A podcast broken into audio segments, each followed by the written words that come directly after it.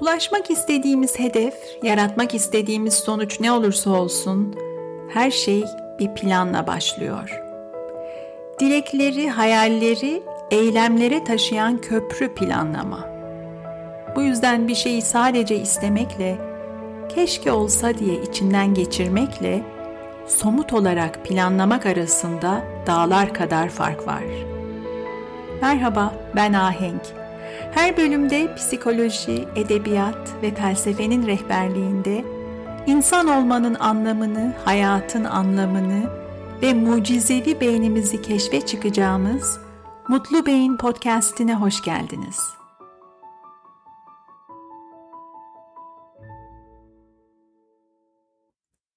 Tekrar merhaba. Alışkanlıkların gücünü kullanarak kendimiz için sağlıklı, faydalı alışkanlıklar oluşturarak hayatta istediğimiz sonuçları nasıl yaratabiliriz? Arzu ettiğimiz amaçlara nasıl ulaşabiliriz? Podcast'te epeydir çeşitli başlıklarla bu konuyu ele alıyorum. Alışkanlıklar nasıl oluşur? 25. bölümde bu soruyu etraflıca cevaplamaya çalışmıştım. Ardından başka bir soruyla devam ettim. Biz hayatımızda bize iyi gelecek, fayda sağlayacak, istediğimiz hayatı kurmamıza destek olacak alışkanlıkları nasıl inşa edebiliriz? Uzun uzadıya konuşulmayı hak eden önemli bir soru bu. Bu soruyu başlıca 10 yaklaşım üzerinden, hatta belki 10 strateji ya da 10 kural diyebiliriz, 10 temel maddede işleyeceğimi söylemiştim ve ilk 4 maddeyi önceki bölümlerde paylaştım. Çok kısaca hatırlamak gerekirse neydi bunlar? 1. Küçük adımlarla başlayın. 2. Motive olmayı beklemeyin. 3. Yaratmak istediğiniz sonucu açık ve net olarak tanımlayın. Ve 4. Gerçekçi hedefler belirleyin. Bugün bu kuralların, bu stratejilerin beşincisini ele alacağım. Bu bölümün konusu planlamanın gücü ve daha da önemlisi planlı yaşamanın hayatımıza katacağı mutluluk üzerine olacak. Yeni bir alışkanlık yaratmak için, bir amaca ulaşmak için benimseyebileceğimiz en önemli yaklaşımlardan biri bu. Planlamak. Aslında biz insanlar hayatımızda yaptığımız çoğu şeyi planlayarak yapıyoruz. İster küçük önemsiz kararlar olsun, ister büyük, hayatımızı değiştiren kararlar, Beynimiz eylemlerimiz ve amaçlarımız, hedeflerimiz için sürekli taslaklar çizen usta bir mimar gibi çalışıyor. En basitinden bir sabah rutini düşünün. Yataktan kalkmak, diş fırçalamak, duş almak, kahvaltı yapmak, giyinmek, süslenmek, işe gitmek, okula gitmek. Basit ve sıradan görünen bu eylemler bile bir dizi planlanmış adımı içeriyor. Tabi beynimizin planlama becerisi buna benzer günlük rutinlerle sınırlı değil. Daha büyük şeyler de planlıyoruz. Geleceği planlıyoruz. Hayallerimize, arzularımıza ulaşmak için stratejiler geliştiriyoruz. Tatiller planlıyoruz, eğitimimizi planlıyoruz. Kariyer, çocuk, belki evlilik, emeklilik. Nasıl biri olmak istediğimizi, nasıl bir hayat sürmek istediğimizi elimizden geldiğince planlamaya uğraşıyoruz. Beynimiz hep iş başında, geleceğe dair senaryolar çizmekle, geleceği hayal etmekle meşgul. Kısacası planlama becerisi hayatımızı şekillendiren ve bizi insan yapan temel özelliklerimizden biri. Planlama dediğimiz şey geleceği, geleceğin hayalini zihnimizde yaratmamızı sağlayan, bizi olasılıkları hayal etmeye yönlendiren ve bir sonuç yaratmak üzere, bir amaca ulaşmak üzere hazırlayan psikolojik bir süreç. Ulaşmak istediğimiz amaç ne olursa olsun her şey bir planla başlıyor. Hayalleri, arzuları, eylemlere taşıyan köprü planlama.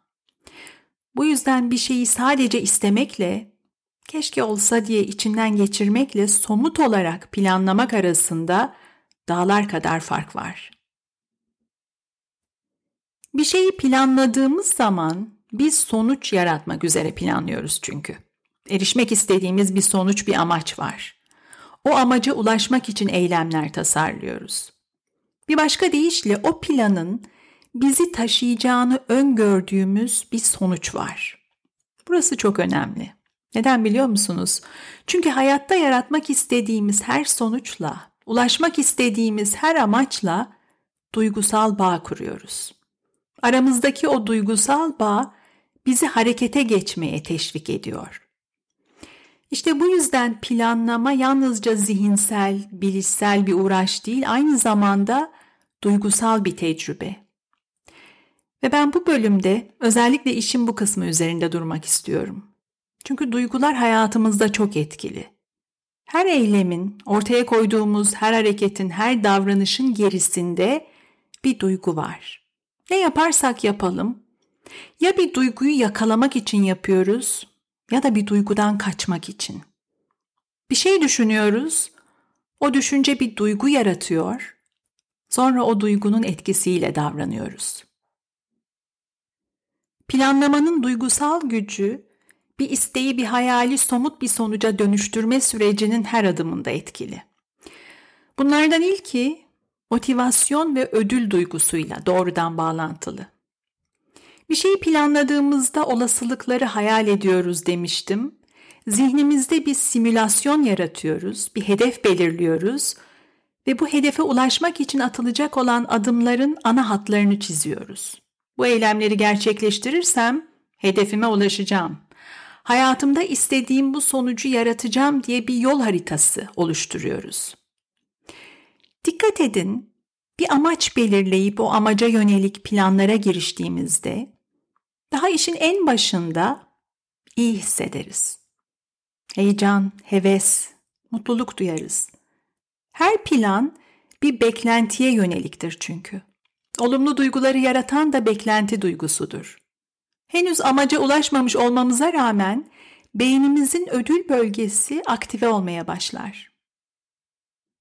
Az önce bahsettiğim o amaçla, sonuçla kurduğumuz duygusal bağ yaratır bunu. Mesela bir tatil planı yaparız, o planla birlikte tatilin hayali zihnimize düşer. Beynimiz o hayali bir ödül gibi algılar ve beynin motivasyon ve zevkle ilişkili bölgesi, ödül bölgesi hareketlenir. Bir başka deyişle bir amaç belirleyip plan yapmak bize kendimizi iyi hissettirir ve başlamayı kolaylaştırır. Gelelim planlamanın yarattığı bir başka duygusal etkiye.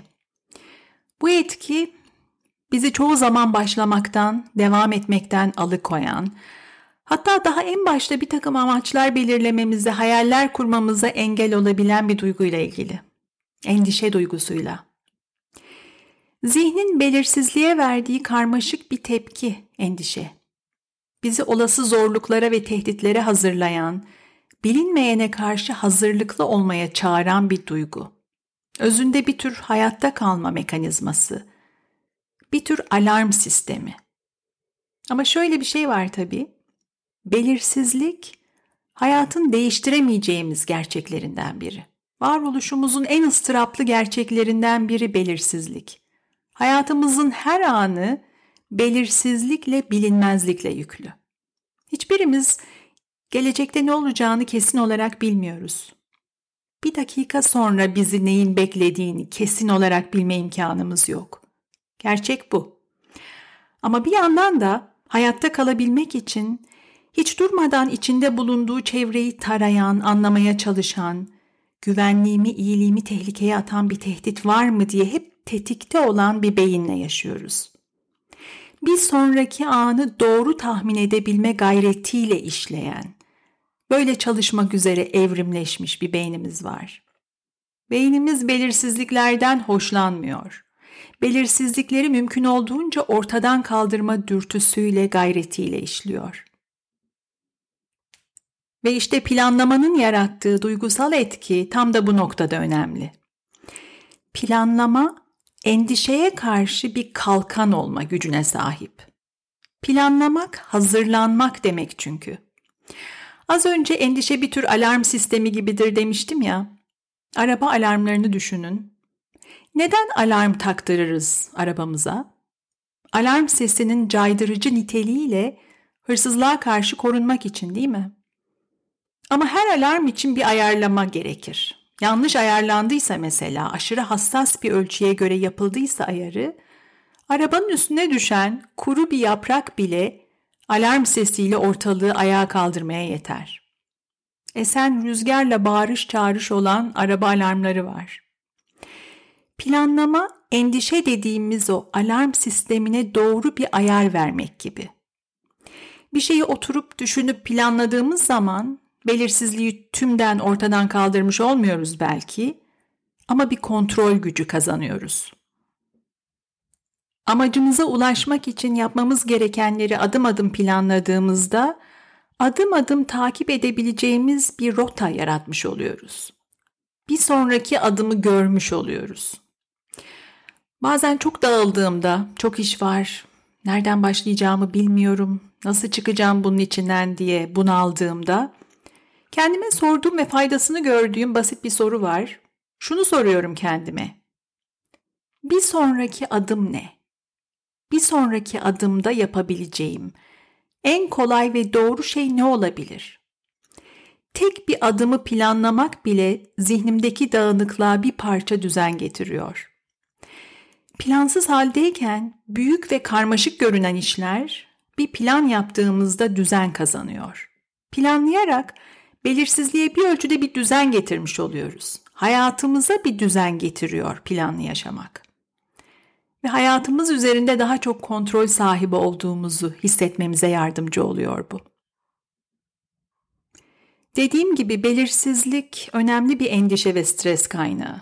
Endişe, stres, korku, Bunlar ilkel beynin, beynin duygusal merkezi olan amigdalanın tetiklenmesiyle tecrübe ettiğimiz duygular. Yapamayacağım, çok zor, imkansız, başlasam da bitmez, yetişmez, altından kalkamam, beceremem, başarısız olurum diye sanki küçük bir çocuk gibi tepinen kısmı beynin. Planlama ise beynin akıllı kısmını, üst beyin dediğimiz rasyonel, mantıklı, soğukkanlı, organize edebilen, dürtüleri kontrol altına alan komuta merkezini harekete geçirdiği için duygusal tepkilerle savrulan o küçük çocuğu sakinleştiren akıllı bir yetişkin gibi. Bu yüzden planlama yıkıcı düşüncelere, felaket senaryolarına karşı da bizi koruma gücüne sahip. Bir şeyi planladığımızda olası aksilikleri, zorlukları, engelleri de düşünerek planlıyoruz. Planlama zihnimizde geleceğin provasını yapmaksa ortaya çıkabilecek zorlukların, sorunların da provasını yapmak aslında. Bu yüzden planlamanın hayatımıza sağladığı bir başka fayda problem çözme becerisi. Problem çözme becerimizi geliştiriyor planlamak. Bizi zihinsel olarak daha dayanıklı hale getiriyor. Özellikle bizde stres yaratan zorlu bir durumla karşılaştığımızda önemli bir amaç, uzun soluklu bir proje, kurtulmak istediğimiz kötü bir alışkanlık. Bu tür zorluklar karşısında duygusal tepkilerimizi yönetmek için faydalanabileceğimiz psikolojik bir strateji var. Duygusal tepkimizi idare edebilmek için içinde bulunduğumuz duruma, karşımızdaki zorluğa dair düşüncemizi seçme becerisi bu. Durumu nasıl göreceğimizi nasıl yorumlayacağımızı seçme becerisi. Bir beceri diyorum çünkü insan beyninin üstün niteliklerinden biri bu. İçinde bulunduğumuz her durumu çok farklı düşüncelerle yorumlayabiliriz. Ve nasıl düşünüyorsak o düşüncenin yaratacağı duyguyu tecrübe edeceğiz. Bir durum karşısındaki duygusal tecrübemizi o durum hakkındaki düşüncelerimiz şekillendirecek. Diyelim bir görev üstlendiniz ya da size yeni bir görev, bir sorumluluk verildi.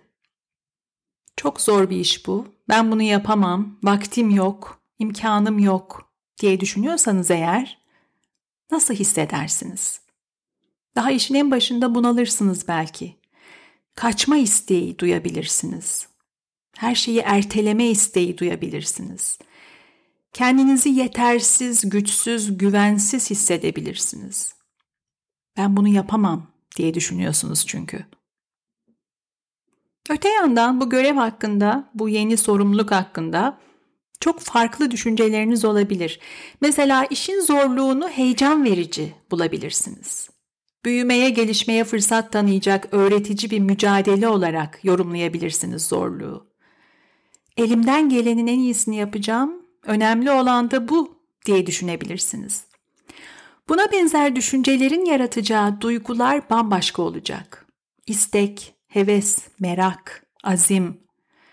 Hayatta her şeyi hikayeler üzerinden anlamlandırıyoruz. İçinde bulunduğumuz her durum hakkında zihnimizde yazdığımız bir hikaye var.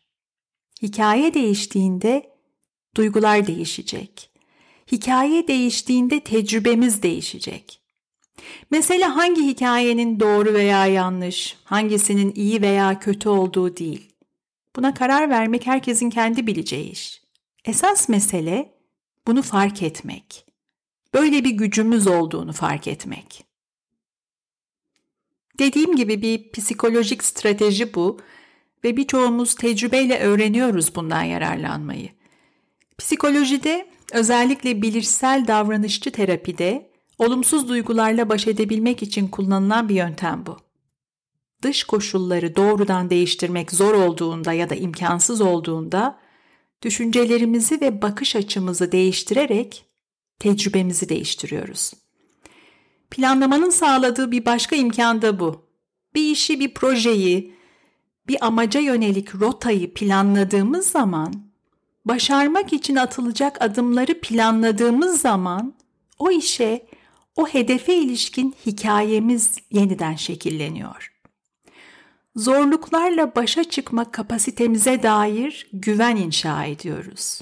Endişeye, kaygıya, strese karşı bir tampon görevi görüyor bu.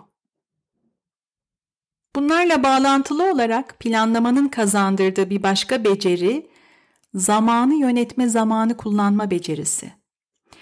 Planlama neyin öncelikli olduğunu belirlememizi sağladığı için, işi yönetilebilir adımlara böldüğü için zamanı verimli olarak kullanmamıza da yardımcı oluyor. Her plan bir yanıyla zamanı planlamak aslında. Ertelemelere karşı ya da son dakika telaşına, son dakika stresine karşı kendimizi korumuş oluyoruz. Zaman demişken zamanımızı çalan, zamanımızı heba eden en tahripkar duygulardan biri kararsızlık. Ama şu da var, Kararsızlık aynı zamanda zorluklar karşısında sığındığımız bir liman. Bilmiyorum, karar veremiyorum diyoruz. Kararsızım çünkü karar verirsem başlamam gerekecek. Plan yapmak, başlamaya karar vermek demek. Plan yaptığımızda kararsızlığın konforlu alanından çıkıyoruz. Bir sonraki adım belli işte. Hadi şimdi eyleme geç diyoruz kendimize. Hayatımızı planladığımızda kararsızlığın mazeretlerinden, kafa karışıklığından, kaybolmuşluk hissinden sıyrılıyoruz bir ölçüde. Tüm bunlarla birlikte planlamanın hayatımıza kattığı belki de en önemli değer özgürlük duygusu. Bazen özgürlüğü ve disiplini birbiriyle çelişen iki kavram olarak görmeye meyilliyiz. Anı yaşa, spontan ol, Yüreğinin götürdüğü yere git. Bırak kendiliğinden olsun. Kulağa hoş ve romantik gelen ifadeler bunlar ama bir düşünün. Gerçekte ne kadar özgürlük yaratabiliyor bu düşünceler hayatımızda? O anda içimizden gelen kısa vadeli bir zevke, bir kolaylığa evet dediğimizde başka neye hayır demiş oluyoruz. Ve bizim için hangisi daha önemli? Evet dediğimiz mi Yoksa hayır dediğimiz mi? Hem canımın çektiğini yemek istiyorum hem ince kalmak. Hem gözüme güzel görünen şeyi hemen satın almak istiyorum hem para biriktirmek. Hem temiz ve düzenli bir evde yaşamak istiyorum hem de hiçbir iş yapmamak. Mesele hangi seçeneği daha çok istediğim. Özgürlük yalnızca evet demek değil çünkü özgürlük hayır da diyebilmek. Özgürlük gerçekten istediğimiz hayatı, olmak istediğimiz insanı yaratabilmek demek. Ve bunun ilk yolu bizim için esas anlamlı ve değerli olana yönelik o ilk adımı atmak. O ilk adımı planlamak. Beni dinlediğiniz için teşekkür ederim. Yeni bölümleri kaçırmamak için Mutlu Beyni takibi alın. Her pazartesi görüşmek dileğiyle.